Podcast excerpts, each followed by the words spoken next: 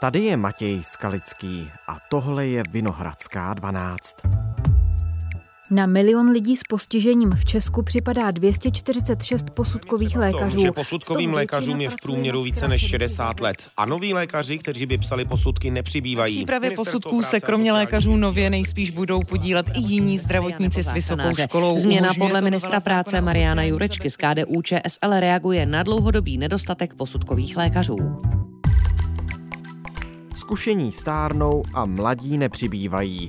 Proč v Česku chybí posudkoví lékaři? Jak moc to zpomaluje pomoc státu handicapovaným lidem? A bude to někdo řešit?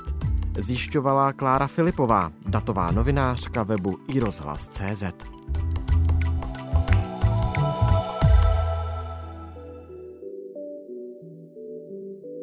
Dnes je pondělí 19. prosince. Dobrý den, díky, že jste si našla čas na Vinohradskou 12. Dobrý den. Na milion lidí s postižením v České republice připadá 246 posudkových lékařů. Je to málo nebo moc? Podle toho, co odpovídá ministerstvo, i podle toho, jaké kroky aktuálně podniká, tak je těch lékařů doopravdy málo. Uhum. Ten podstav vznikl z více důvodů. Ten hlavní z těch důvodů je, že posudkové lékařství je vysoce specializovaný obor. Potom, co jste hotový lékař, musíte ještě vystudovat nástavbový obor, který trvá rok. Ten nástavbový obor spočívá v tom, že vy se musíte stát odborníkem jak na legislativu, která se týká sociálních věcí, tak vlastně i odborníkem na všechna možná zranění a onemocnění a na ty důsledky, která to přináší do toho každodenního života pacientů. Hmm, hmm. Takže stát se posudkovým lékařem je vlastně dost náročné. To znamená, ne každý se do toho úplně hrne. Navíc na plný úvazek z těch asi 250 posudkových lékařů v Česku pracuje zhruba polovina. To znamená, že tu je 125 zhruba posudkových lékařů na milion lidí s postižením a ty lékaři musí nějakým způsobem pravidelně jim asi potvrzovat, že to postižení nadále mají a můžou pobírat nějaké příspěvky od státu. Je to tak. Lékařů, kteří pracují aktuálně na plný pracovní poměr, je 114. Aha, dokonce. Ten zbytek pracuje na blíže neurčené částečné úvazky a nepodařilo se nám od České zprávy sociálního zabezpečení zjistit podrobnější statistiky, jak velké ty úvazky jsou. Nevíme tedy, jestli jsou poloviční, pětinové nebo jiné. A ta příčina je skutečně pouze taková, že to je tolik práce stát se tím posudkovým lékařem, že se do toho ne každý pustí, anebo jsou tam špatné odměny, nebo je tam nějaký systémový problém, že těch posudkových lékařů je málo, odchází do zahraničí. Co zatím stojí? Zatím stojí obecně asi situace mezi lékaři v České republice, kdy vlastně ta populace doktorů stárne všeobecně. U toho posudkového lékařství je to ještě specifické v tom, že když si představíte typického medika či čerstvého absolventa lékařské fakulty, tak to nejsou lidi, kteří se vidí v kanceláře, kde se budou každý den topit v papírech jiných odborníků. Většinou ty lidé chtějí aktivně léčit, pomáhat těm pacientům v nemocnicích nebo ve vlastních ordinacích, takže ten důvod pro těch posudkových lékařů je málo, že je i ten, že ten obor samotný není tak lákavý. Uh-huh. A lékaři stárnou tedy navíc. To znamená, že nám se teď nedostává nějaké mladší generace těch posudkářů, kdybych to měl zkrátit. Je to přesně tak, protože i podle rozhovoru, který jsme vedli s paní náměstkyní Ivou Merhautovou z Ministerstva práce a sociálních věcí, je tento obor lákavý pro lékaře, kteří už vlastně nemají tolik kapacit se aktivně účastnit eh, nějaké té ambulantní péče v nemocnicích, ale pořád jsou dost schopní na to se vlastně jako začíst do těch papírů a mají ty zkušenosti na to, aby mohli hodnotit ten stav lidí. Také toho, že to není až tak úplně atraktivní odejít ještě i z té aktivní medicíny, z toho léčení lidí, pracovat pouze tedy, řekněme, s informačními systémy nebo papíry, tak eh, to bývá velmi zásadní rozhodnutí pro, pro zdravotníky, pro lékaře. Ono je to, i To, že jich je málo, posudkářů, tak jaké problémy mm, to způsobuje, tenhle podstav? Způsobuje to zejména to, že stát není schopný dodržovat vlastní lhůty, které má stanovené zákonem. Opět se nám od České zprávy sociálního zabezpečení nepodařilo získat podrobné statistiky. Máme vlastně jenom informace o příspěvku na péči, který je z hlediska toho vypracování a z hlediska toho řízení vlastně nejnáročnější protože tam kromě toho, že potřebujete posudek od posudkového lékaře, tak dochází ještě k sociálnímu šetření přímo v místě bydliště toho pacienta nebo toho klienta, kdy vlastně přijde sociální pracovník a zase má dlouhý formulář, kde hodnotí vlastně to, jestli jste schopný se sám nakrmit, jestli jste schopný si zajít na nákup, jestli zvládáte například základní hygienu. Uh-huh. A u toho příspěvku na péči jsme zjistili, že průměrná doba vyhotovení nebo průměrná doba toho řízení je 100 dní, což je přes 3 měsíce. A když si uvědomíte, že ten příspěvek na péči je určený pro lidi, kteří nejsou schopni se plnohodnotně vlastně sami o sebe postarat a potřebují pomoc někoho cizího, tak čekat tři měsíce na rozhodnutí o výši toho příspěvku je vlastně extrémně dlouhá doba, kdy ty lidé jsou na všechno sami. Vy jste mluvila i s lidmi, kteří jsou handicapovaní a kteří právě na ty příspěvky čekají, jak oni to vnímají jako velký problém. Z jejich pohledu je to samozřejmě velice zásadní problém. Musíme si totiž uvědomit, že většina lidí se nenarodí s postižením, není to jako vrozené. Většina těch lidí se s postižením setkává v průběhu svého života v rámci nějakého onemocnění. Nebo úrazu asi. Nebo úrazu. Nejvíce těch postižení ale vzniká právě nějakým onemocněním. Uh-huh. A jasně, každý asi z nás ví, že nás kdykoliv může srazit auto na ulici a můžou z toho být nějaké následky. Ale není to tak, že bychom si všichni po večerech četli, jaké máme vlastně práva a jaká existuje pomoc, když nám například pohyblivost klesne o 50%. Takže ty situace pro ty lidi jsou stresové v tom, že jim se razantně změní ta životní situace a musí se vlastně jako už jenom psychicky vyrovnat s tím, že budou žít jinak, s určitými omezeními. A v tuhle chvíli oni musí do toho všeho ještě začít řešit všechny tyhle ty byrokratické záležitosti. Nejčastěji se jedná právě o ten příspěvek na péči, potom o invalidní důchod a o takzvané kartičky ZTP. To znamená, jsou tu ty peníze, které od státu dostávají, jsou tu ty průkazky ZTP a to jednorázově ten posudkový lékař tedy určí, anebo skutečně musí jednou za dva, za tři, za čtyři roky zjistit, že někomu prostě, řeknu to teď asi hloupě, ale nedorostla ruka, to znamená stále je handicapovaný. Ano, právě ta další věc, která ten systém extrémně zatěžuje, kromě toho, že posudkových lékařů je málo, tak je i to, že musí pravidelně docházet k takzvaným kontrolním prohlídkám. Což přesně znamená to, že ty lhuty, na jak dlouho se vystavují ty invalidní důchody nebo ty průkazky ZTP se liší případ od případu. Ale znamená to, že vy víte, že teďka na dva roky máte přiznaný eh, invalidní důchod třetího stupně, ale za dva roky budete muset znova tím kolečkem projít a ten výsledek je velice nejistý. Vy nevíte, jestli budete pořád spadat do kategorie třetího stupně, druhého nebo prvního. A to je taky ta věc, která ten systém zatěžuje. Jak je možné, že by někdo, kdo spadal do třetího, mohl spadat do druhého? To se může stát? To se může stát. Ten systém totiž neposuzuje jenom čistě tu míru postižení, ano. tedy to, že jste přišel o ruku, ale jak vy zvládáte vlastně ty každodenní situace. Takže na začátku vám můžou například přisknout invalidní důchod třetího stupně, ale potom zjistí, že už jste jako více soběstačný a že byste zvládal některá zaměstnání nebo některé činnosti sám. Pojďme teď ke konkrétnímu příkladu, protože jeden z těch důvodů, proč my se tady teď spolu bavíme, je ten, že vy jste vydala takovou trojici článku na serveru i rozhlas, ve které jste popisovala problémy s tím, že chybí posudkoví lékaři a že tu jsou příběhy konkrétních lidí, kteří mají problém s tím, že jsou handicapovaní a třeba ta pomoc od státu není taková, jakou by očekávali. Vy jste popsala například případ Martiny, ta po autonehodě o jednu ruku přišla a druhou má necitlivou. Takže jsem tam vylítla do vzduchu, otočila se na střechu, kousek jsem měla po svodidlech, no a pak jsem spadla teda na ten přivaděč a, a během toho utrpěla mnohočetná zranění a e, i o tu ruku jsem tak nějak mě to víceméně utrhlo, akorát vysela na kousku kůže, ale říkali v nemocnici, že, by, že to bylo jak, jak mletý maso smíchaný s hlínou a, a takže to nešlo zachránit. No. A měla jsem to štěstí, že jel kolem. Ona má přiznanou trvalou invaliditu, ale parkovat třeba na místech pro invalidy nemůže. Jak se něco takového může stát? To je způsobeno tím, že každá ta věc se v tom systému posuzuje zvlášť. Takže i když se ve stejnou chvíli podáte žádost o posouzení invalidity a ve stejnou chvíli si podáte žádost o vyřízení průkazky ZTP, tak na každou z těch věcí se zvlášť vyhotovuje posudek. Každá z těch věcí se z hlediska státu řeší samostatně. První kontakt s úřadem byla ta průkazka ZTP a Adama v podstatě propustili 28. srpna, to byl pátek, takže hned první úřední den, co to šlo po tom propuštění z nemocnice, jsme tam šli dát ten, tu žádost o průkaz ZTP. První průkaz ZTP přišel až před Vánoci, to znamená skoro po čtyřech měsících.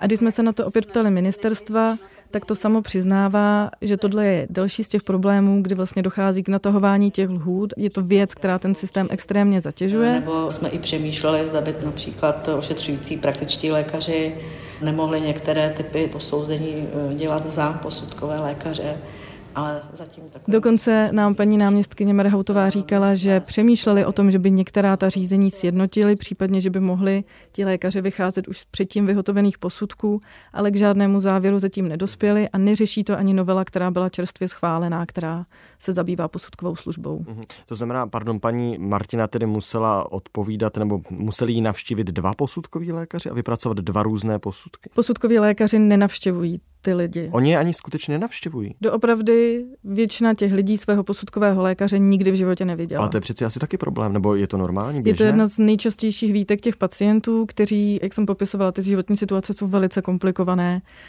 A oni mají pocit, že nad tím vlastně nemají žádnou kontrolu. Protože v celém tom řízení je spousta kroků, které jsou důležité, ale které se vlastně odehrávají na papíře. Když vy budete řešit nějaký invalidní důchod nebo žádost o průkazku ZTP, tak pro vás to znamená, že musíte obejít všechny specialisty, zajít za svým praktickým lékařem, který to s váma zhrne, zjistí, jaký je váš aktuální stav a pro Českou zprávu sociálního zabezpečení vypracuje takovou delší zprávu, kde by mělo být obsaženo všechno, co vás trápí. A ten posudkový lékař to potom dostane, tu zprávu toho praktického lékaře, ale dostane taky i ty zprávy těch specialistů a na základě toho on vyhodnocuje, jak moc vám poklesla míra pracovní schopnosti. Mm-hmm. A ti posudkoví lékaři jsou tak nějak jako srozumění s tím, že to budou všechno dělat od stolu, nebo i oni vidí ten problém, že je nás málo, my to jinak nestíháme, ale ano, chápeme, měli bychom asi ty lidi navštěvovat, dává to smysl? Já jsem opakovaně žádala jak Českou zprávu sociálního zabezpečení, tak Ministerstvo práce a sociálních věcí o rozhovor s nějakým z těch posudkových lékařů. Dokonce jsem se pokoušela s některými spojit napřímo já sama, abych vlastně mohla lépe pochopit, jak oni se na tu celou situaci koukají protože vlastně ten hlavní důvod, proč jsem to téma začala zpracovávat, bylo to, že se jednou za čas v médiích objevil nějaký smutný příběh člověka s handicapem a všechno to vždycky končilo tím, že posudkový lékař něco podcenil nebo nejednal včas. A právě proto já jsem začala pátrat, jestli to náhodou není jako systémová chyba a co se jako zatím skrývá. To vypadá to, že je. Vypadá to, že je, no. Vy jste říkala, že teďka byl nějak ten systém novelizován, ale že k zásadnímu posunu tam nedošlo stran těch samotných posudků. Ta novela přišla jako s jednou velkou novinkou a to je to, že do toho celého systému mají v plánu zavést pozici tzv. nelékařských zdravotních asistentů. Ty chtějí rekrutovat z řad záchranářů, zdravotních sester a například i ergoterapeutů a jsou to lidé, kteří by měli těm posudkovým lékařům pomáhat ve zhromažďování všech těch materiálů. Takže je to takové personální posílení, ale ten systém se nezmění přesně nebo nemění. Tak, přesně tak. Oni by těm posudkovým lékařům měli nachystat i vlastně vypracované posudky. Posudkový lékař si to má přečíst, potvrdit, vyvrátit, doplnit, něco s tím udělat. Na zdravotních posudcích se možná budou podílet i vysokoškolsky vzdělaní zdravotníci, kteří ale nemají lékařské vzdělání. Jde třeba, Jde třeba o zdravotní sestry, fyzioterapeuty nebo záchranáře. Posudkovým lékařům mají pomáhat s přípravou podkladů nebo návrhu posudků. Ta novela reaguje na dlouhodobý nedostatek posudkových lékařů. A pak se Lékařská také jedná i o některé řekněme, procesní záležitosti, to znamená stanovení lhůt. Jsme jednoznačně ano, lékařská posudková služba v současné chvíli trpí personálním podstavem. Komentuje novelu předseda senátorského klubu ANO a ČSSD Miroslav Adámek. Je dobře, že tam budou mít možnost vstoupit i nelékařské profese v rámci dvouletého období, kdy si potom doplní vzdělání. Ale když jsme se bavili se zástupci asociací záchranářů a zdravotních sester, tak jsme se vlastně dozvěděli, že nikdo s nima tu novelu neprobíral. Uh-huh Například šéf asociace českých záchranářů nám řekl, že si ani nedokáže představit, že by někdo ze záchranářů měl o tuto pozici zájem. Protože se zpátky dostáváme k tomu, že jsou to lidé, kteří chtějí aktivně léčit, být v terénu, pomáhat lidem.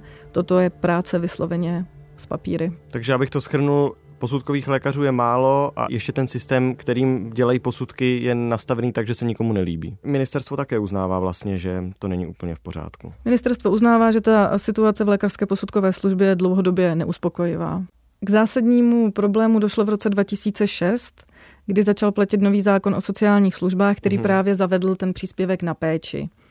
A tehdy došlo k rozdělení lékařské posudkové služby mezi dva úřady mezi Úřad práce a mezi Českou zprávu sociálního zabezpečení. Každá z těch lékařských posudkových služeb hodnotila úplně jiné věci. A už po třech letech se zjistilo, že je to vlastně nevyhovující a že například ten příspěvek na péči je tak administrativně náročný, že to ty lékaře extrémně zatěžuje.